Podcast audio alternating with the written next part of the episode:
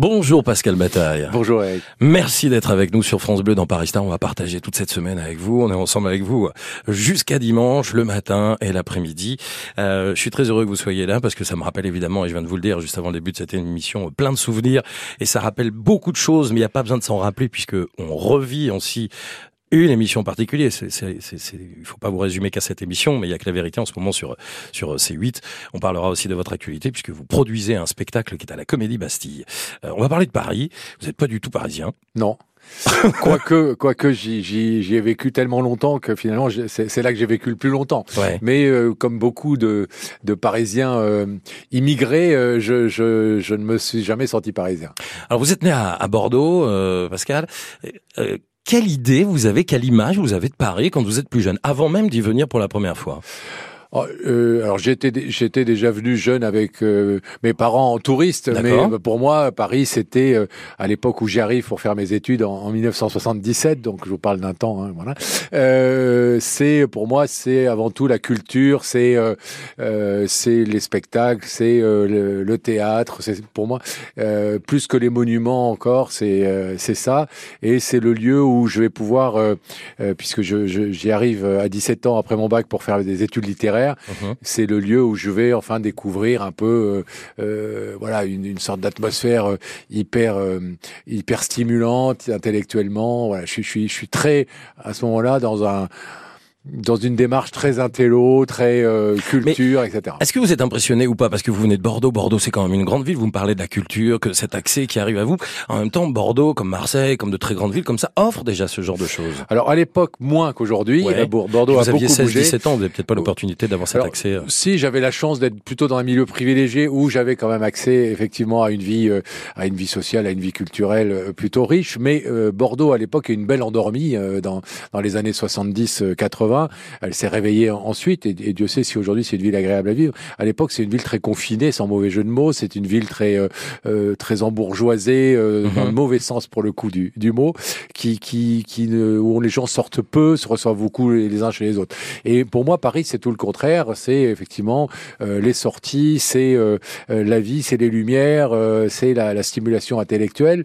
Et puis, je vais y découvrir assez rapidement aussi la fête, puisque c'est l'époque du Palace, la grande époque du Palace, avec les punks, avec tout ça, et je vais, moi qui suis le petit provincial, effectivement, qui allait plutôt dans les rallyes bordelais, bon chic, bon genre, je vais m'encadailler en sortant le soir, en faisant le mur de la prépa. Alors c'est la grande époque du Palace, hein, ouais, la PAC, le Palace boîte de nuit, celle que Gainsbourg fréquentait, très enfumée, très underground, quoi, hein, finalement. Très underground, les effectivement c'est là que ça se passe à l'époque. Il y a des on y croise à la fois des stars, des gens comme Gainsbourg ou autres, et puis des gens un milieu très interlope. Je me souviens d'une scène qui à l'époque pouvait être choquante pour le jeune bourgeois que j'étais, d'une femme qui tenait une femme très maîtresse dominatrice qui traînait deux hommes habillés de cuir, qui marchait à quatre pattes, qui avait des laisses autour du cou. Enfin, voilà, c'était l'ambiance un peu délirante, un peu folle. Au moment où vous faites Cagne et Hippocagne, c'est à ce moment-là. Et pendant ce temps, je fais mes études à Henri IV, Hippocagne et Cagne, baigné effectivement dans cette stimulation intellectuelle, de la philo, des lettres. Mais le soir, je m'évade du pensionnat dans lequel je suis. Alors j'allais vous demander, parce que quand vous faites Cagne, Hippocagne, c'est dans le 5e, hein, c'est rue Cuvier, je crois. Oui, c'est ça. Vous vivez où à ce moment-là? Alors j'ai une chance incroyable, c'est que je suis pensionnaire au lycée Henri IV, et qu'à l'époque le lycée Henri IV, enfin le pensionnat du lycée Henri IV, c'est un grand internat, mais à l'ancienne, vous voyez, avec les lavabos au milieu, et puis 25 lits de chaque côté, un peu dur, quoi, dans la salle, un peu à la dure, mais là, on a une grande fenêtre au bout de la salle, et le petit point de vue misérable qu'on a, c'est juste la coupole du Panthéon, quand même, éclairée. Voilà. Donc, ça, aux grands hommes, la patrie reconnaissante. Ouais. Et là, on est là, on se couche à la lumière du Panthéon. Donc, c'est plutôt stimulant, c'est plutôt amusant. Et puis, mes promenades quotidiennes, c'est dans les petites rues la rive gauche, là, de la rive gauche et du quartier latin, tout le 5e arrondissement, là. la rue Monge, la rue du Cardinal Lemoine, voilà, Mouffetard, etc. Et c'est là que je passe pas mal de temps dans les cafés à jouer au premier jeu d'arcade à l'époque, parce que, encore une fois, on parle pas d'hier, malheureusement. Et parfois, je sèche un peu les cours d'Henri IV pour aller jouer au Tetris ou au Pac-Man, qui à l'époque était, vous savez, le Pac-Man, ça redevient à la mode là aujourd'hui, mais à l'époque c'était totalement nouveau. Et voilà, je m'encanaille aussi comme ça, et puis je me promène dans le quartier latin aussi souvent que je peux. Vous prenez un peu peut-être de liberté, j'ai l'impression, par rapport à Bordeaux. Vous venez faire des études très sérieuses, Henri IV, voilà, mais j'ai l'impression que vous voulez, je m'encanaille un peu. Oui, parce que je vis seul pour la première fois de ma vie. Ouais. J'ai quitté donc le cocon familial, j'ai 17 ans à peine. Tout est nouveau pour moi. J'ai la chance d'être seul dans la capitale, avec effectivement un cadre dans mes journées assez strict, parce que les classes prépa, on n'est pas là pour rigoler non plus, mais on a quand même des moments de liberté, et je me retrouve effectivement certains soirs avec un ou deux potes que je me suis fait là-bas à pouvoir vagabonder à notre guise. Donc rive gauche, mais très rive gauche, très rive gauche, avec la seule à l'époque, et je suis toujours resté comme ça. D'ailleurs, on en reparlera peut-être un peu plus tard. Je suis resté très rive gauche. Pour moi, Paris, c'est très rive gauche. Le Palace, c'est la rive droite. Le Palace, vous avez quand même traversé la Seine. Effectivement, mes seules incursions, c'est pour aller au Palace, qu'un copain me fait découvrir un jour. Et là, j'avoue que c'est la sidération, encore une fois, de découvrir cet univers. Et alors, à cette époque-là, moi, encore une fois, le bourgeois bordelais, un peu BCBG, je me mets une boucle d'oreille. C'est dingue, on vous imagine pas du tout comme ça. Et mes parents non plus. Ça ne s'imagine pas. Il n'y a aucune photo. On a effacé toutes les traces. Ouais. Heureusement, il n'y avait pas Internet à l'époque. Ouais. Alors, j'avance un peu dans le temps, hein, Pascal, vous êtes titulaire d'une maîtrise de lettres, de philosophie. Vous complétez ensuite tout ça avec un DESS technique de l'information à l'Institut français de presse. Donc là, on change d'un arrondissement. On passe du 5e au 6e arrondissement, rue Notre-Dame-des-Champs. Oui. Autre quartier, autre ambiance ? Autre quartier, pas très loin, on est à quelques 500 mètres à vol d'oiseau, mais... Vous restez dans votre pensionnat, à ce moment-là ? Non, là, à ce moment-là, j'ai un petit studio, mais toujours dans le coin. J'habite un petit studio qui est dans le quartier latin, rue de la Sorbonne, donc vraiment, je suis resté très, très ancré dans ce quartier-là. Je suis pion dans une école qui est aussi pas loin de là, où j'aurais notamment comme jeune gamin turbulent à surveiller, le jeune Thomas Dutronc, qui ne va pas du tout s'en souvenir. Vous vous souvenez du nom de l'école ? Oui, non, j'ai un trou de mémoire là. Sur l'instant. On le cherchera. Surtout s'il y avait Dutronc. C'était une école privée, où Thomas Dutronc a fréquenté, qui était mignon comme tout, mais je me souviens effectivement de lui, parce que forcément, son nom à l'époque... Oui, bien sûr. On connaît. Vous avez eu l'occasion d'en reparler, je suis juste la parenthèse. Je ne l'ai jamais recroisé, non, j'ai jamais... Alors moi j'ai l'occasion de le croiser souvent pour lui, mais je vous promets que je le croise souvent ici à la radio, je vais lui dire. Ah bah oui. Il vous a eu comme pion, c'est dingue. Voilà, ça a duré l'espace d'une année, mais... Je surveillais l'heure de la récréation, l'heure du déjeuner, pour me faire un petit peu d'argent de poche.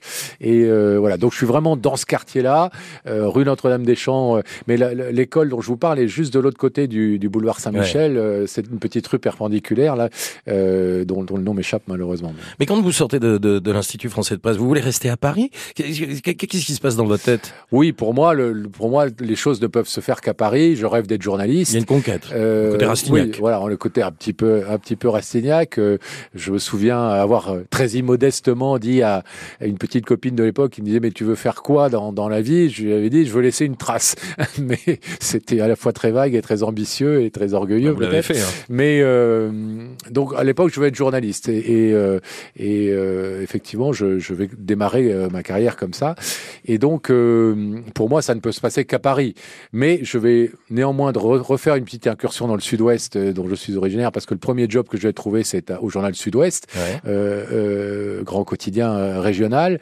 et puis très vite je vais trouver un boulot à Paris et m'ancrer pendant des années et des années dans la capitale. Alors il y a l'agence de presse parisienne, voilà. Ça on est en 83, j'avance dans le temps parce que là vous restez à Paris, vous installez, les choses commencent à progresser pour vous, vous découvrez plein de choses, et puis c'est aussi le moment où vous rencontrez votre acolyte, votre binôme, votre frère, votre bromance, Laurent Fontaine, c'est à l'occasion d'un prix de reportage pour les jeunes journalistes, c'est donc à Paris la rencontre qu'elle se fait. C'est à Paris, alors pour le coup rive droite, il y a eu quand même mais lui il est plus rive droite à mon avis. Non, lui, non, vous allez voir lui très aussi, vite. On se rencontre à la remise de ce prix de journaliste qui se passe Avenue Hoche de mémoire. Et en fait, moi, je monte sur scène parce que je faisais partie des 3 lauréats. Lui n'avait pas gagné, mais il était évidemment à la cérémonie. Je redescends de scène et je trouve ma petite copine de l'époque en pleine discussion avec un garçon un peu hirsute avec des grosses lunettes, l'air très sympathique. Et puis donc, elle me présente Laurent et on se rend compte qu'on habite à 50 mètres d'écart. Moi, j'habitais du coup, Avenue du Maine. À ce moment-là, vous êtes Avenue du Maine, voilà, au 188, je me souviens encore. Et lui habitait Avenue du Général Leclerc, donc l'avenue parallèle, mais vraiment à 50 mètres à vol d'oiseau. Et on rentre ensemble par le même taxi, un peu éméché par le cocktail, etc. Avec nos 2 copines de l'époque, donc on se serre dans le taxi. Et je me souviens qu'on a signé les autographes au taxi, qui était très gentil et qui se marrait de nous voir un peu comme ça, un peu pété. Sur la fiche de taxi, on lui a signé les autographes en lui disant, vous verrez, un jour, ça vaudra cher. Ouais. Ça doit peut-être se vendre 10 € sur eBay aujourd'hui. C'est vrai que c'est Louis de Funès qui faisait ça. Quand il prenait un taxi et que les chauffeurs taxi n'osaient pas lui demander quoi que ce soit. Il signait comme ça, notoriser sa valeur de monnaie. Bah, vous voyez la trace finalement. J'ai quand même payé la course. Bon, vous l'avez quand même payé. Alors du coup, c'est intéressant parce que votre rencontre avec Laurent, autour de Paris, j'ai vu, vous allez partir sur un projet d'ouvrage, une trentaine d'ouvrages. Ça s'appelle les guides Paris Combine. Oui, tout à fait. Il faut drôlement connaître Paris pour parler de Combine à Paris. Oui, alors c'est vrai que on est quand même l'un et l'autre. Alors Laurent est parisien, lui. Il est né dans les Yvelines, mais il est très parisien dans l'âme à l'époque. Il contribue dans ces années-là à me faire encore mieux connaître Paris. Mais moi, j'y vis quand même déjà depuis 7-8 ans à l'époque. Et on a l'idée, effectivement, on a écrit un premier bouquin ensemble qui s'appelait Le Guide de la Combine, qui était une enquête sur les débrouillards, le système D, etc. Et on a l'idée de se dire, mais faisons un guide de bonnes adresses et de bonnes astuces pour mieux vivre à Paris.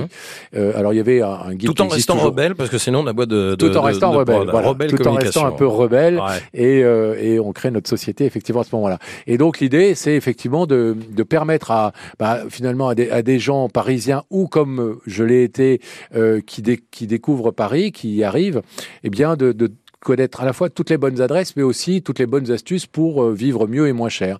Et ce guide qui naît en 1990, Paris Combine, connaît tout de suite un énorme succès, et on en fera effectivement une dizaine d'éditions. Vous vous souvenez d'une combine annuelle comme ça à Paris, un plan comme ça intéressant? Alors il y avait beaucoup de bonnes adresses, mais on essayait aussi de par exemple, à l'époque, on avait des combines pour assister à des spectacles. Gratuitement. Et je me souviens aussi d'une combine qui avait bien marché, qui était pour aller chez le coiffeur quand on n'avait pas d'argent, d'aller dans les écoles de coiffure. Pour tester. Voilà. Donc c'est devenu effectivement assez monnaie courante. À l'époque, c'était assez nouveau, assez récent, et on avait été les premiers de mémoire à donner ce conseil-là dans notre bouquin. Voilà. Qu'est-ce qui vous fait découvrir le rond de Paris ? Parce que vous me dites, voilà, il me fait bien découvrir Paris, il me fait découvrir des choses un peu que vous ne connaissiez pas. Il vous emmène où ? Il y a des monuments, des musées, des endroits où il vous emmène ou non, Laurent, il m'emmène plus dans des petits coins parce qu'il était assez amoureux des petites rues du 14e, etc. Et on se balade souvent ensemble parce qu'on refait le monde tous les deux en se promenant tous les deux comme ça, en marchant. Et il me fait découvrir tous ces lieux magiques dans le 14e. Vous savez, vous poussez une porte et puis vous entrez vous découvrez une cour derrière, bien avec sûr, des ateliers d'artistes, avec des petites maisons. Et on a l'impression d'être. Alors il y a ce fameux la campagne à Paris du 20e, mais on a ça aussi dans le 14e. Donc il me fait beaucoup découvrir ça, et puis il me fait découvrir autre chose. Moi qui suis assez peu fine gueule à l'époque, il me fait découvrir les restos parisiens, parce que même si on n'avait pas beaucoup de sous, on va souvent au resto ensemble, et il m'apprend un peu. Moi j'étais pas très porté sur la gastronomie, même sans aller dans des grands restaurants, mais sur le goût de la bonne chair, et il m'apprend ça parce que il a ce côté bon vivant déjà à l'époque. Alors je fais une parenthèse. Aujourd'hui, même si peut-être que vous vivez entre Paris et le Sud-Ouest, vous nous le direz, vos bonnes adresses, vos bonnes cantines, on va déjeuner avec vous, ou on va dîner comme vous voulez. Donnez-moi comme ça quelques bons plans, c'est le moment de faire de la pub pour les copains d'ailleurs. Les bons restaurants que vous connaissez dans Paris, que vous aimez, Pascal? Alors j'en connais beaucoup. Moi j'ai une petite tendance à être un fidèle, avoir un peu des cantines. Alors pas forcément, c'est pas forcément pour la qualité gastronomique, c'est plus une question d'ambiance. Alors, il y a un endroit où je vais tout le temps, c'est la Closerie des Lilas. Bon, alors vous allez me dire, je fais pas découvrir grand chose. Parce il y en a qui n'ont jamais été à la Closerie des Lilas. C'est un lieu un peu mythique, mais j'adore manger le tartare de la Closerie des Lilas, parce que on est dans une ambiance que j'adore, parce que je connais tous les serveurs, parce que j'appelle les maîtres d'hôtel par leur prénom et aussi. Donc j'aime beaucoup cet endroit un peu mythique. Avec Laurent, pendant des années, on a eu aussi notre ronde serviette au Select, un peu plus loin sur le boulevard du Montparnasse. Alors pareil, c'est pas l'endroit incontournable pour manger de façon extrêmement raffinée, mais il y a une ambiance, un lieu.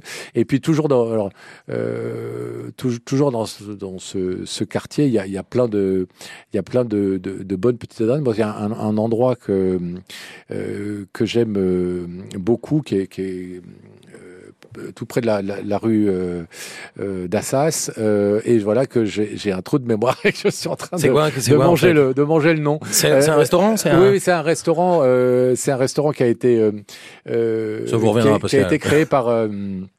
Qui a été longtemps tenu par Fred de Omar et Fred. Alors je vois parce qu'on en a déjà parlé, mais alors le nom je vais pas pouvoir vous aider, Pascal. La Cachette. Donc c'est un restaurant qui est tout près de la rue d'Assas, ça s'appelle La Cachette, et qui est un petit truc où on mange super bien pour un rapport qualité-prix excellent, et La Cachette qui porte bien son nom parce qu'il faut le trouver, c'est juste à côté du jardin du Luxembourg, mais voilà, là je recommande ça parce que les gens sont adorables et on y mange très très bien.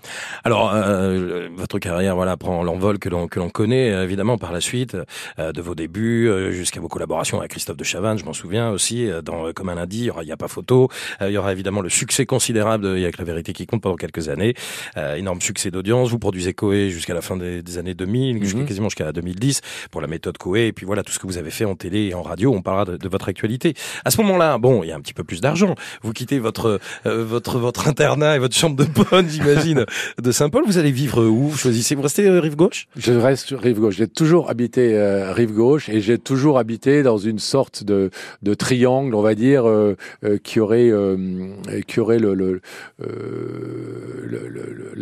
la tour Montparnasse pour Sommet, Denfert-Rochereau pour autre angle, et Alésia pour base. Donc, oui, vraiment, je suis toujours... C'est là où vous vivez aujourd'hui quand vous êtes à Paris? C'est encore là où je vis aujourd'hui, et j'ai toujours vécu entre 6 et 14, parce qu'il y a un côté de ce quartier qui est le 6e, et l'autre côté du boulevard Montparnasse qui est le 14e, mais j'ai toujours vécu là, et pourtant j'ai beaucoup changé, parce que j'ai dû changer une dizaine de fois d'adresse. Je suis du genre toujours dans ce quartier-là? Toujours dans ce quartier-là. J'ai habité place d'Enfer Rochereau, j'ai habité dans plusieurs endroits du boulevard du Montparnasse, du boulevard Raspail, j'ai habité dans le quartier de la rue Allée, vous savez, où habitait à côté de chez Renault, j'ai habité encore à Avenue du Maine, je vous le disais, mais toujours dans ce quartier. J'ai jamais bougé de ce quartier, c'est vraiment là que je me sens chez moi. Alors si je vous donne quelques quartiers comme ça à Paris, vous les connaissez forcément, vous avez eu l'occasion de vous y rendre. Si je vous dis le Marais, c'est un quartier que vous connaissez, que vous aimez, vous appréciez? C'est un quartier que je connais, où j'allais souvent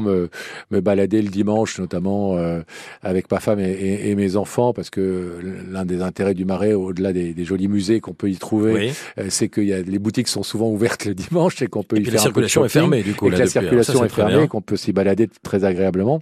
Donc j'aime beaucoup le Marais, évidemment la place des Vosges, le musée Picasso où j'étais très régulièrement le dimanche, effectivement, parce que j'ai toujours une passion pour cet artiste et j'ai essayé de la faire partager à mes enfants.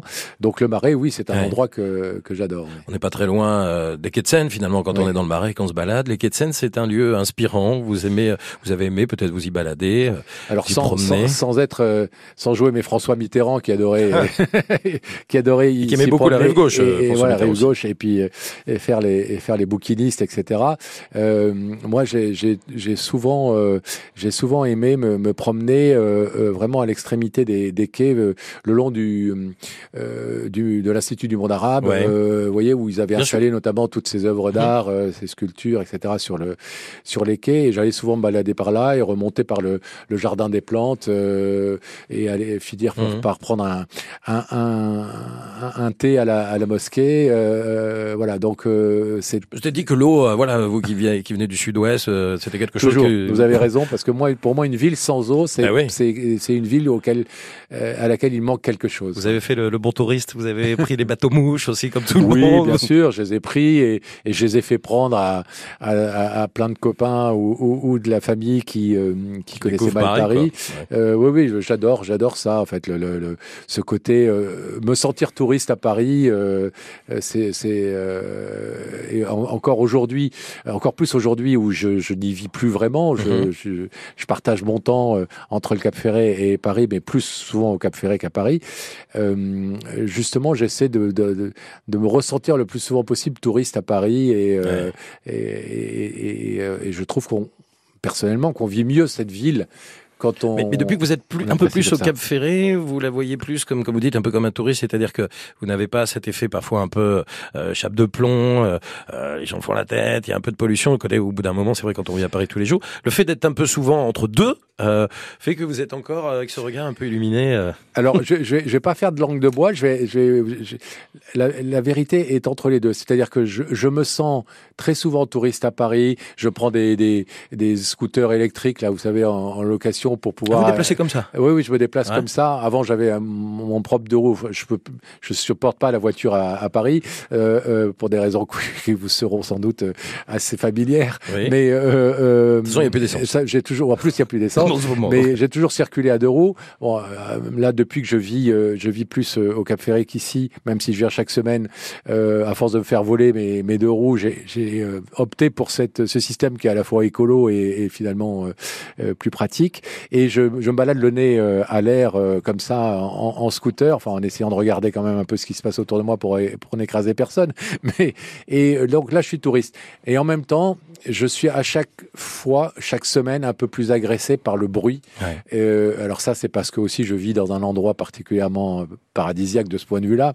Et puis parce que j'ai des problèmes d'audition j'ai une maladie du nerf auditif qui fait que j'ai des problèmes de surdité que je supporte mal le bruit, mais je trouve que Paris est de plus en plus bruyant, de plus en plus agressif au niveau, et notamment les sirènes, c'est assez infernal. Voilà.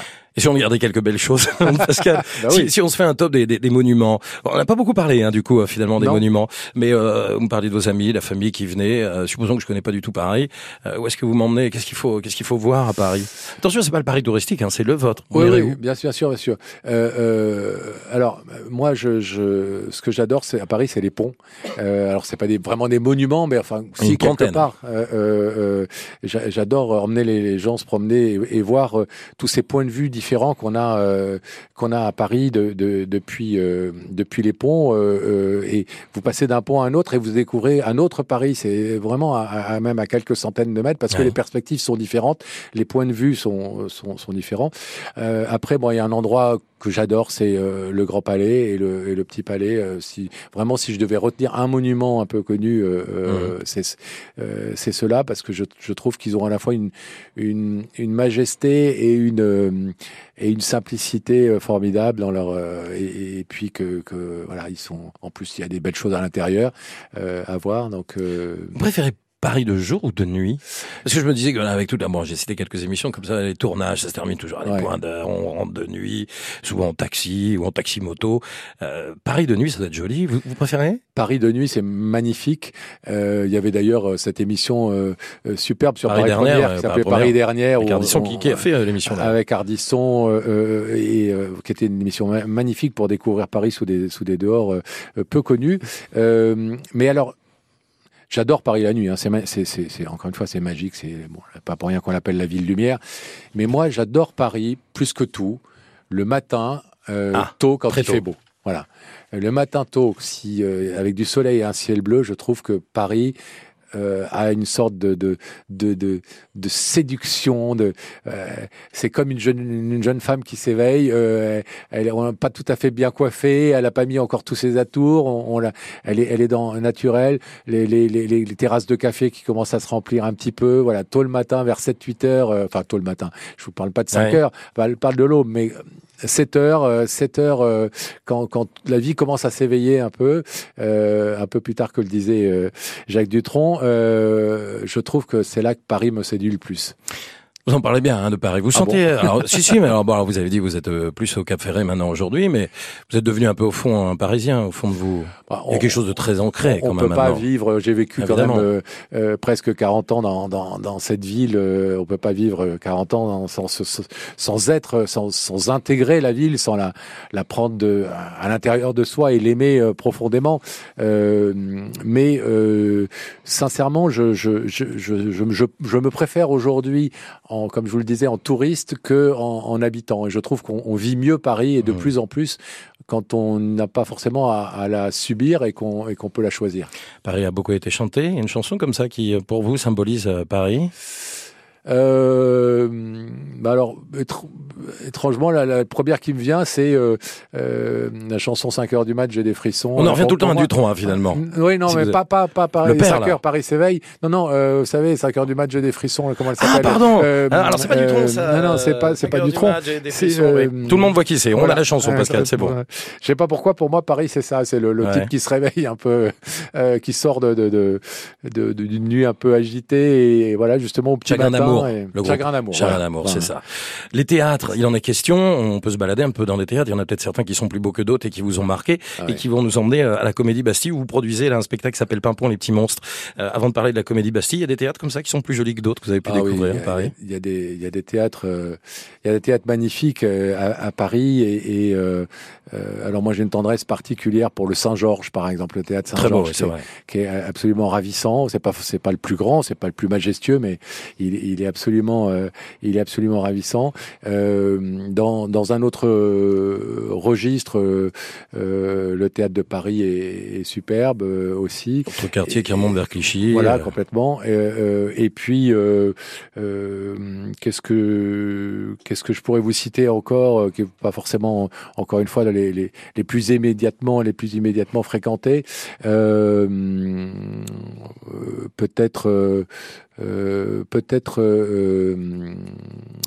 comment s'appelle-t-il? Pardonnez-moi, La Bruyère. Le La Bruyère. La Bruyère. Ça reste un peu le même quartier du côté de Paris. On est dans le 9e, La Bruyère de Saint-Georges, dans ce quartier-là. Le La Bruyère qui est aussi charmant et voilà. Mais enfin, à Paris, c'est que du bonheur pour le théâtre. Il y a plus de 300 salles et vraiment, il faudrait être malheureux, je dirais, peu fortuné pour pas trouver un endroit qui nous plaise. Parlons de Pimpon pour finir. Pimpon et les monstres, un spectacle donc pour les enfants de Nicolas Hirger, c'est comme ça qu'on prononce. C'est ça. À la Comédie Bastille, fait partie de vos activités aussi de production. Pourquoi vous avez craqué pour ce spectacle? Alors pour une raison très simple, au-delà du fait que j'adore Nicolas et Yann qui sont Nicolas étant l'auteur et comédien et Yann qui est le comédien de ce spectacle, parce que en fait ils m'ont présenté ce texte à la fois très bien écrit, très ludique, mais qui me semble être extrêmement utile et citoyen. Pourquoi? Parce qu'en fait ce spectacle très rigolo et très interactif interactif qui est destiné aux 4-8 ans à peu près, permet de découvrir les dangers domestiques et les premiers gestes à faire quand on est confronté à un accident, brûlure, empoisonnement, etc. Des choses qui, dont on sait que malheureusement, ouais, elles créent énormément de victimes chaque année, dont un certain nombre de morts, et qu'on ne sait pas, je ne sais pas si vous êtes parents, oui, mais on ne sait pas, nous, quand on devient parents, non plus forcément comment réagir. Non, si, c'est très éducatif, voilà, c'est pédagogique, on apprend. Oui, mais plein de choses. Extrêmement drôle parce que c'est fait, tout est fait de façon très, très ludique et très interactive. Donc la salle participe beaucoup. Ouais. Les parents nous disent à la sortie, j'ai appris plein de trucs, ce qui est plutôt, ils ont beaucoup ri aussi. Et le message passe à travers l'humour et à travers des personnages de monstres. Il y a Dracula, il y a une vilaine sorcière, etc. Qui sont là. Et donc l'intelligence de Nicolas, c'est d'avoir écrit un spectacle qui est absolument drôle et fondamentalement drôle, mais qui effectivement laisse à la fin des traces dans la mémoire des enfants et qui pourront peut-être, espérons-le, non, mais qui pourront éventuellement, le cas échéant, servir si jamais il y a un problème chez eux. Spectacle donc à découvrir à la Comédie Bastille, Pimpon et les petits monstres, éducatif et ludique, on l'a dit. Allez l'applaudir du côté de la Comédie Bastille, juste à côté d'anciennement Charlie Hebdo. Voilà, oui, c'est produit par Pascal Bataille. On s'est bien baladé, on s'est dit plein de choses et j'étais ravi en tous les cas de découvrir votre Paris. On pourra en parler encore longtemps. Je rappelle bien sûr que tous les meilleurs moments, vous les présentez en plateau, en direct avec Laurent. Tous sur, les jeudis soirs, 21h15. Il n'y a que la vérité qui compte sur C8. On attend tous du nouveau et du frais. Eh ben, peut-être pour 2023, qui sait. Il l'a dit, c'est signé. Merci beaucoup, Pascal Bataille, d'avoir été notre invité. Merci à vous, Eric, de votre invitation. À bientôt.